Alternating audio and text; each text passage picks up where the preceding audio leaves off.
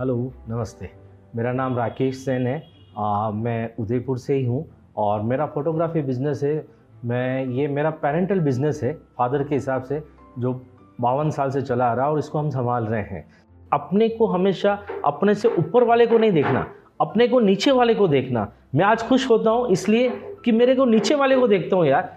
कभी कभी मेरे दिल में ख्याल आता है कि जैसे तुझको बनाया गया है मेरे लिए। तो ये मेरा फेवरेट गाना है और मेरे को बहुत अच्छा लगता है ये नो डाउट देखिए, मैं इस फ़ील्ड में फोटोग्राफी में आया तो मेरे रोल मॉडल मेरे फादर ही थे। मेरे फादर ने मेरा बहुत अच्छा सपोर्ट करा। कभी एक शॉप थी, एक शॉप से मैंने सेकंड शॉप डाली। सेकंड शॉप के बाद भी उन्होंने कभी मेरे से नहीं पूछा, यार आगे तू कैसे क्या करेगा, क्या है, क्या नहीं? और वो हर चीज़ सपोर्ट करते थे। नमस्कार शस्त्र आदाब दोस्तों। आज हम आपके लिए एक बेहद दिलचस्प कहानी लाए हैं। दोस्तों, ये कहानी है उदयपुर के जाने माने फोटोग्राफर राकेश सेन की, जिनका उदयपुर में अपना खुद का स्टूडियो है। जी हाँ कमल स्टूडियो के ऑनर हैं ये। आज हम इनकी कहानी सुनेंगे और जानेंगे इनके बारे में कि आखिर किस तरह ये इस फोटोग्राफी फ़ील्ड से जुड़े और आज इनका अपना खुद का एक जाना पहचाना स्टूडियो है। दोस्तों, आपको बता दें, इस स्टूडियो की स्थापना बावन साल पहले इनके दिवंगत पिता ने की। अब यह उदयपुर में मुख्य रूप से modelling, photography, fashion show, TV serial, शादियों और भी कई सारे ओकेजन्स में एक पारिवारिक नाम बन चुका है। जब उदयपुर में इनके पिता ने स्टूडियो खोला, तब लोग फोटोग्राफी को बहुत अच्छा व्यवसाय नहीं मानते थे। तो उस दौर में इनके पिता ने अपने इस व्यवसाय को सफल बनाने के लिए बहुत संघर्ष किया। फिर जब ये बड़े हुए तो सबसे पहले इन्होंने अपनी पढ़ाई की बी कॉम किया। और फिर मार्केटिंग से रिलेटेड कई सारी जॉब्स भी इन्होंने की। लेकिन अंत में आखिरकार इन्होंने भी अपने पारिवारिक व्यवसाय में शामिल होने का फैसला किया। शुरुआत में इन्होंने नवोदित कलाकारों और अभिनेताओं के लिए पोर्टफोलियो बनाए, जो मुंबई जाने वाले थे। उसके बाद वेडिंग मेकअप शॉर्ट फिल्म्स इस तरह से एक शुरुआत की इस क्षेत्र में। जी हाँ। आज इनका मानना है कि आज पहले की तुलना में फ़ोटोग्राफ़ी में गुंजाइश बढ़ चुकी है। इनकम भी इस बिज़नेस में काफ़ी अच्छी होती है। जैसा कि पिछले कुछ वक्त से हम सभी जानते हैं कि कोविड जैसी महामारी से हमारा पूरा देश जूझ रहा है। ऐसे में कोविड के कारण इनके इस फोटोग्राफी व्यवसाय में भी मंदी आई। और मंदी के इस दौर में ये वक्त ज़रा मुश्किल भरा रहा इनके लिए भी और आर्थिक संकट से इन्हें भी जूझना पड़ा। इस दौरान इन्होंने अपने पिता को खो दिया, जो इनके लिए सबसे मुश्किल घड़ी थी। फिर माँ भी इस बीमारी के कारण कई दिन तक हॉस्पिटलाइज्ड रही और इतने मुश्किल वक्त में भी। इन्होंने कभी भी अपनी हिम्मत नहीं खोई। जी हाँ उम्मीद का दामन पकड़े हुए, ये सभी बाधाओं के खिलाफ लगातार लड़ते रहे। और वक्त के साथ चीज़ें अब सामान्य हो रही है। फिर से फोटोग्राफी के काम ने भी एक गति पकड़ ली है और गाड़ी धीरे धीरे दोबारा पटरी पर लौट आई है। जी हाँ। तो दोस्तों, आप सुन रहे थे राकेश सेन के जीवन से जुड़ी कुछ दिलचस्प बातें। इनकी पूरी कहानी सुनने के लिए अब आइए हम सीधा मिलते हैं इनसे और इन्हीं की ज़ुबानी सुनते हैं इनकी ज़िंदगी के वो तमाम यादगार पल, वो तमाम खूबसूरत किस्से। हेलो, नमस्ते। मेरा नाम राकेश सेन है। आ, मैं उदयपुर से ही हूँ और मेरा फोटोग्राफी बिज़नेस है। मैं ये मेरा पेरेंटल बिज़नेस है फादर के हिसाब से जो बावन साल से चला आ रहा है और इसको हम संभाल रहे हैं और इसी को आगे बढ़ा रहे हैं। आज कमल स्टूडियो अपने आप में एक नाम है उदयपुर में जहाँ मॉडलिंग फ़ैशन फोटोग्राफी आती है। उसमें कहीं मॉडल्स हमने यहाँ से निकाले जो बॉम्बे तक में भी वर्क कर रहे हैं किसी एक्टिंग में कर रहे हैं मॉडल के हिसाब से फ़ैशन शो और फ़िल्म में भी, और टीवी सीरियल में तो काफ़ी जने आ चुके हैं यार। उदयपुर के ही हैं एक, जैसे यशवंत मैनारिया है, वो खुद काम कर रहा है अभी सीरियल में, बहुत अच्छा चल रहा है। मैं कमल स्टूडियो से हूँ। कमल स्टूडियो की स्थापना मेरे फादर ने करी थी, जो आज से बावन साल पहले 26 जनवरी की समथिंग ही हुई थी, और अभी बावन साल हो चुके हैं। और उन्होंने उस समय करी थी जब बहुत ही उस समय मार्केट तो था ही नहीं था फोटोग्राफी में। बहुत कम लोग समझते थे। और उस समय तो फ़ोटो खिंचवाना भी बहुत मुश्किल होता था। कोई खिंचवाते नहीं थे कि यार फ़ोटो क्या करना खींच के यार। उस समय की तो ये पद्धति फिर भी उन्होंने एक स्ट्रगल करके फोटोग्राफी का स्थापना करी और उसी से अपना गुजर करके स्टार्ट करा। आगे गए धीरे धीरे बढ़ते गए।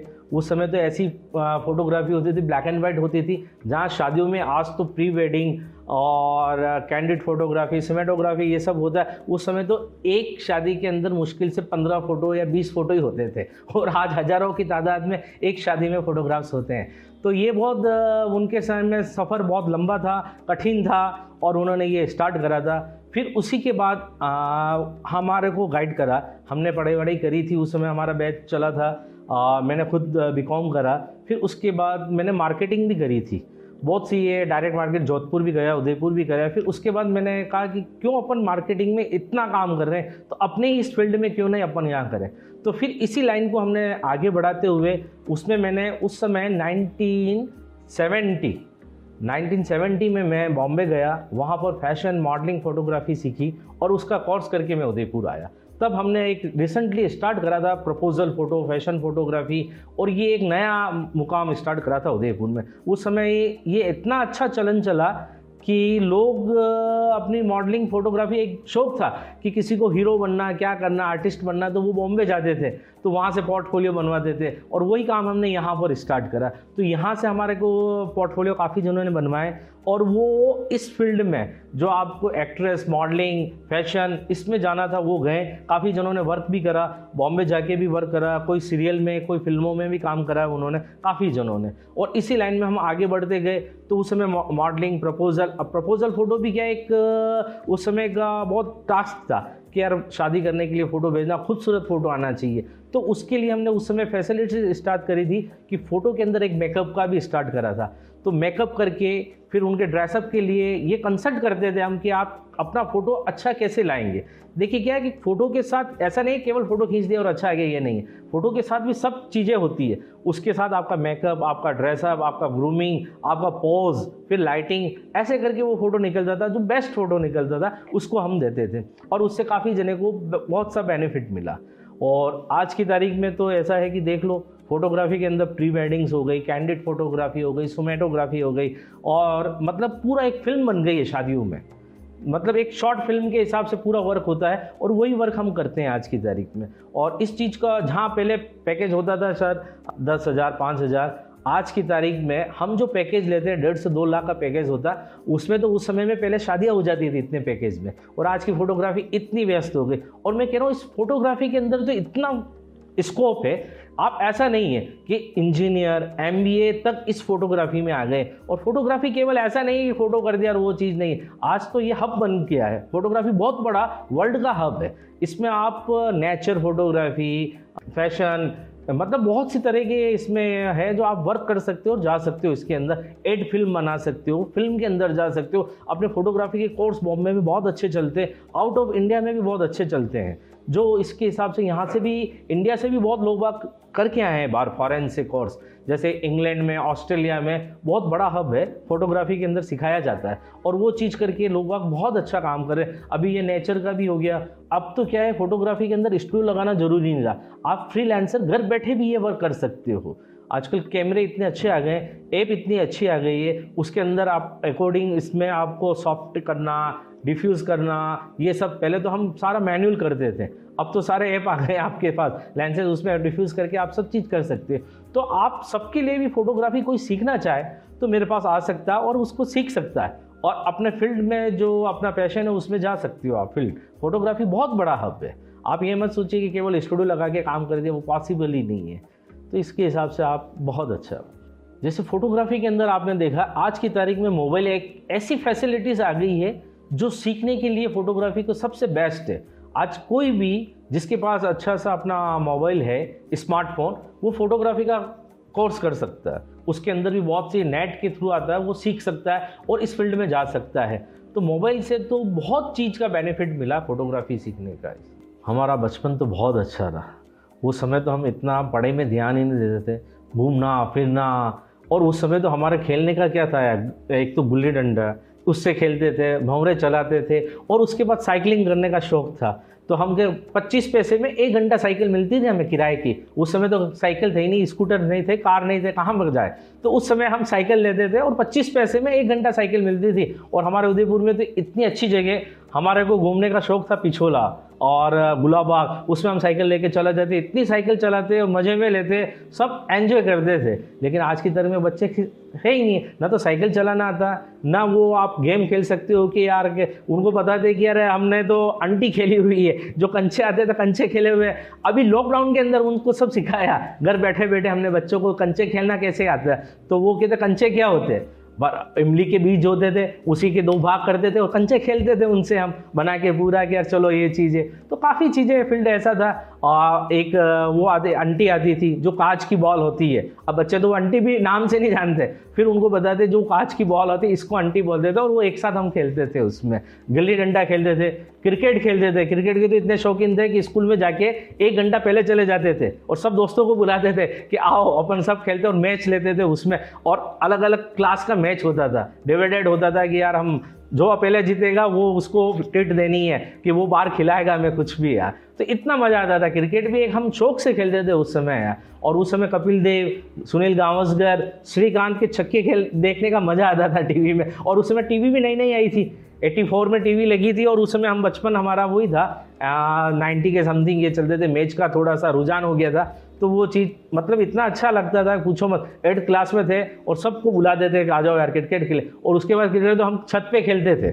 सब इतने दोस्त थे कि आजकल तो यार कोई दोस्त आता ही नहीं है। घर पे कहाँ खेले यार, क्या जगह? घर की छत पे हम क्रिकेट खेल लेते थे, इतना एंजॉय करते थे क्रिकेट का। और बहुत मज़ा आता था। फोटोग्राफी के अंदर हमें बहुत स्ट्रगल आए थे। जब फादर ने हमें इस लाइन में डाला था और हम इस लाइन में अपने हिसाब से आए थे। फादर ने डाला, वो तो पढ़ाने में लगे हुए थे। लेकिन मैंने कहा, क्यों ना अपन बाहर के वर्क में इतना वर्क कर रहे हैं, जो जॉब करते थे? और उसके हिसाब से मैंने कहा, इस फ़ील्ड में आए। और उस समय तो क्या है कि केवल एक कलर फोटोग्राफी चलती थी, जब से हमने स्टार्ट करा।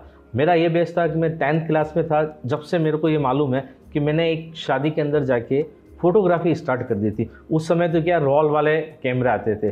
तो फ़र्स्ट टाइम में मैं गया था तो कैमरे में रोल डाला था, लेकिन मेरे से गड़बड़ हो गई, वो रोल पूरा चालू ही नहीं हुआ मतलब लगा नहीं था। और मैं फ़ोटो क्लिक करता गया। लेकिन एक ध्यान था मेरे को कि यार, उस रोल में छत्तीस फ़ोटो होते थे।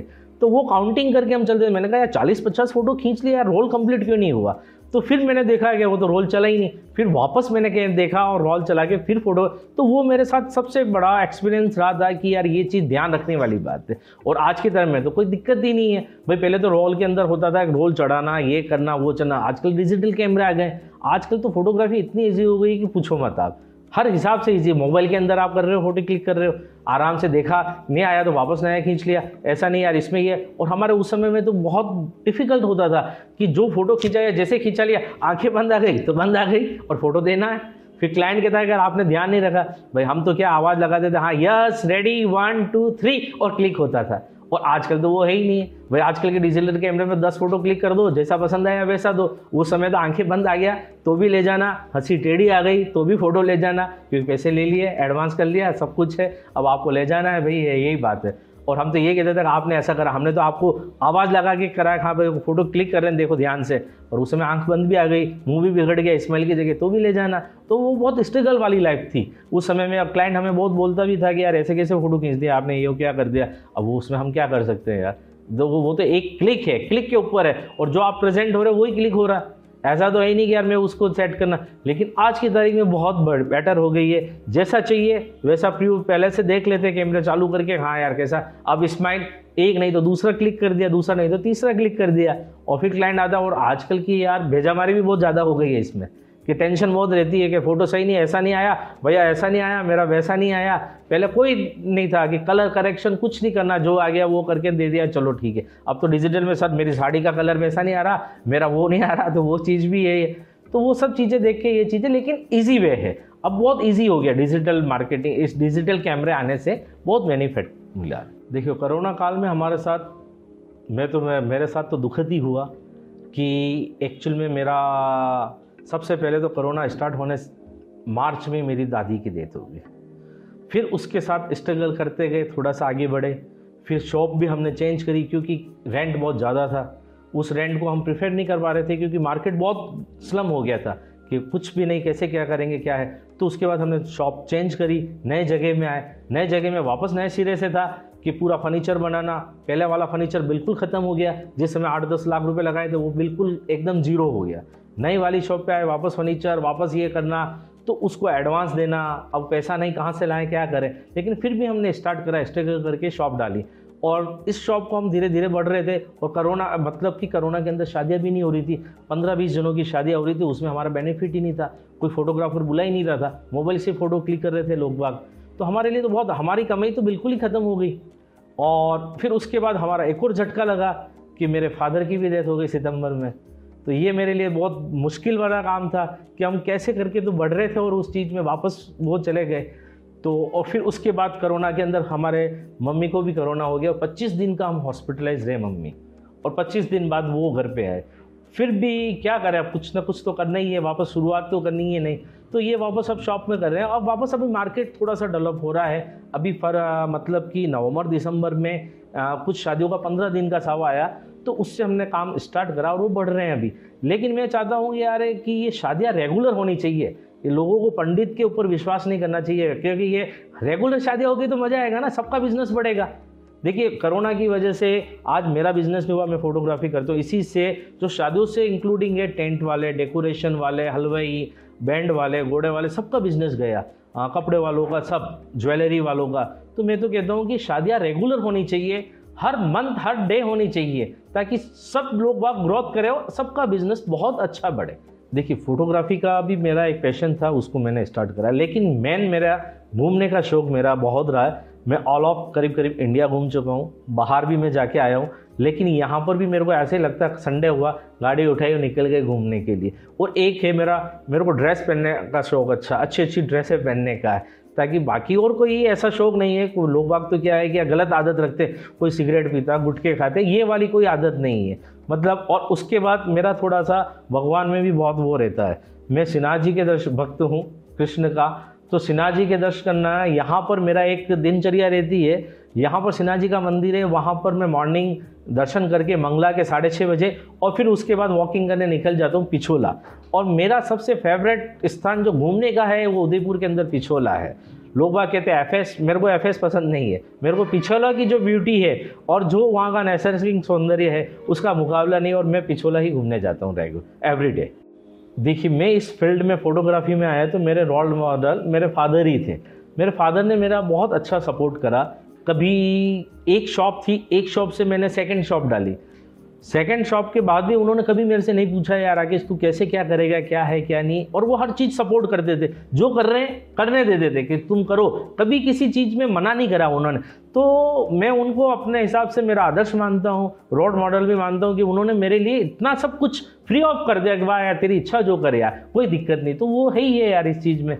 तो उनको मैं मानता ही हूँ सब। अगर मेरे को समय को बदलने का टाइम मिला तो मैं वापस अपनी पुरानी यादों में बचपन में जाना चाहता हूँ। जो बचपन होता है उसका मुकाबला नहीं है।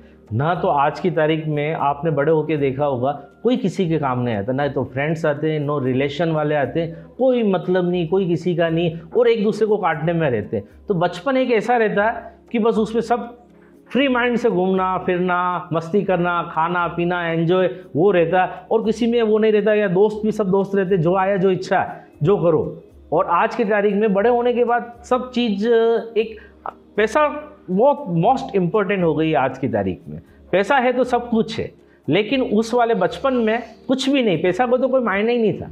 कि आप घूमो, फिरो एंजॉय करो, मस्ती रहो बस यही मज़ा रहता है और यही होना चाहिए। मैं तो वापस उसी में जाना चाहूँगा यार। देखिए, आज की तारीख में अपने को आगे बढ़ने के लिए सबसे बड़ी बात तो पैसा बहुत चाहिए और एक सपोर्ट चाहिए, जो घर वालों का सपोर्ट भी होना चाहिए, दोस्तों का भी सपोर्ट होना चाहिए और मिलने वाले का। अगर ये सारा सपोर्ट रहता है तो आप निश्चित और एक आस्था भगवान में रखो। किसी से कुछ नहीं पूछना। आप यार उससे पूछो कि ये होना, वो होना, सब कुछ नहीं है। उसने जो अपनी डायरी में लिखा हुआ है ना, वो होना ही होना है। आप एक कॉन्फिडेंस के साथ जो भी करना है, जो भी बिज़नेस करना है, जो भी करना स्टार्ट करो और करो। मैं तो कह रहा हूँ, सफल होंगे आप। मन में ठान लेना चाहिए और भगवान पे आस्था रखो, किसी पे आस्था मत रखो। राइट देखिए जवानी में, बचपन से जवानी में आया तो थोड़ा रोमांटिक का आनंद रहता है। तो कभी कभी प्यार मोहब्बत भी होता है। तो कभी एक ही गाना मेरे को बहुत अच्छा लगता है और मैं मेरे कभी कभी मेरे दिल में ख्याल आता है कि जैसे तुझको बनाया गया है मेरे लिए। तो ये मेरा फेवरेट गाना है और मेरे को बहुत अच्छा लगता है नो डाउट मेरी ज़िंदगी में सबसे अच्छा तो कैप्चर मेरा क्या फ़ील्ड यही है कि हर चीज़ को, खूबसूरती को अपने को कैद करना। तो मैं तो यही चाहता हूँ कि ज़िंदगी में कभी भी अपने को खूबसूरती में ही रहना चाहिए और होना चाहिए और कैप्चर करके उसको चलना चाहिए। कि कभी भी हर समय खुश रहो। हर चीज़ को देखो, उससे सीखो और उससे बढ़ो। और आगे बढ़ना चाहिए और मैं कह रहा हूँ कि अपने को हमेशा अपने से ऊपर वाले को नहीं देखना, अपने को नीचे वाले को देखना। मैं आज खुश होता हूँ इसलिए कि मेरे को नीचे वाले को देखता हूँ यार, कि बी मेरे पास नहीं है, लेकिन मेरे नीचे वाले के पास तो मेरे पास यार जैसे कि हुंडे की गाड़ी है तो मेरे नीचे वाले के पास तो मारुति है यार तो मैं उससे तो बेटर हूँ ना। तो हमेशा अपने को नीचे वाले को देख के खुश होना चाहिए। या ऐसा नहीं कि अपने से ऊपर वाले को देख के दुखी होना चाहिए, यार, ये मेरे पास नहीं, ये गलत बात। आप एंजॉय करो, हर फ़ील्ड को एंजॉय करो यार, सब घूमो।